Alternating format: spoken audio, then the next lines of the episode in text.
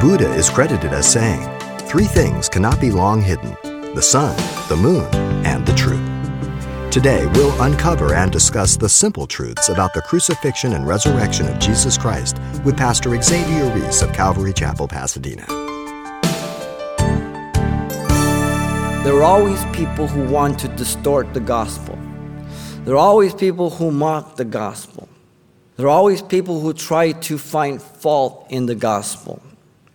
All of these try to make the death of Christ inferior to the scriptures. The attempt began right after Jesus rose from the dead, as the Jewish leaders and elders bribed the Roman guards who were at the tomb. Matthew 28.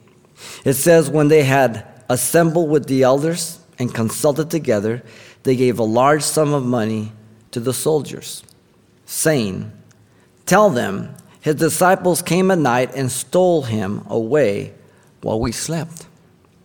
And if this comes to the governor's ears, we will appease him and make you secure. So they took the money and did as they were instructed. And this saying is commonly reported among the Jews until this day.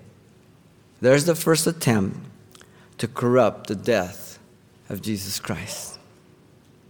Then there is the accident theory that it was not in God's plan and he was killed for his radicalism. Yet in Acts 2:23 it says Jesus was delivered by the determinate counsel and foreknowledge of God and then he was taken and crucified. Before the world was the son was already assigned to die on the cross. No accident. John 7, 6 and 8 says, and throughout the Gospel of John, we read, My time is not yet come. It's one of the key phrases in John. There was a very specific time for Jesus to die on the cross, exactly at Passover, exactly when he did. No accident.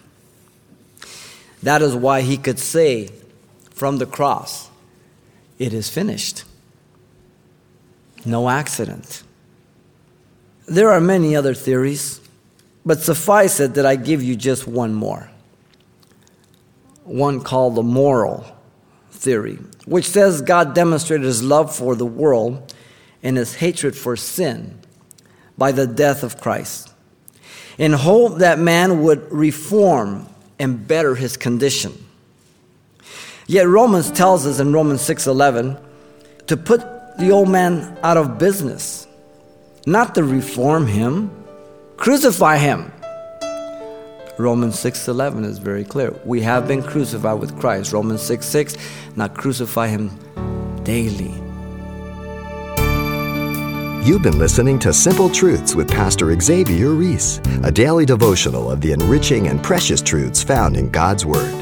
CD copies are available of the studies you hear each day on our broadcast simply by calling 800 651 8352 or log on to CalvaryChapelPasadena.com for information on various other messages from Pastor Xavier. There, you'll also get information on our weekly services, announcements, even hear this program again at the radio listings link. It's all at CalvaryChapelPasadena.com.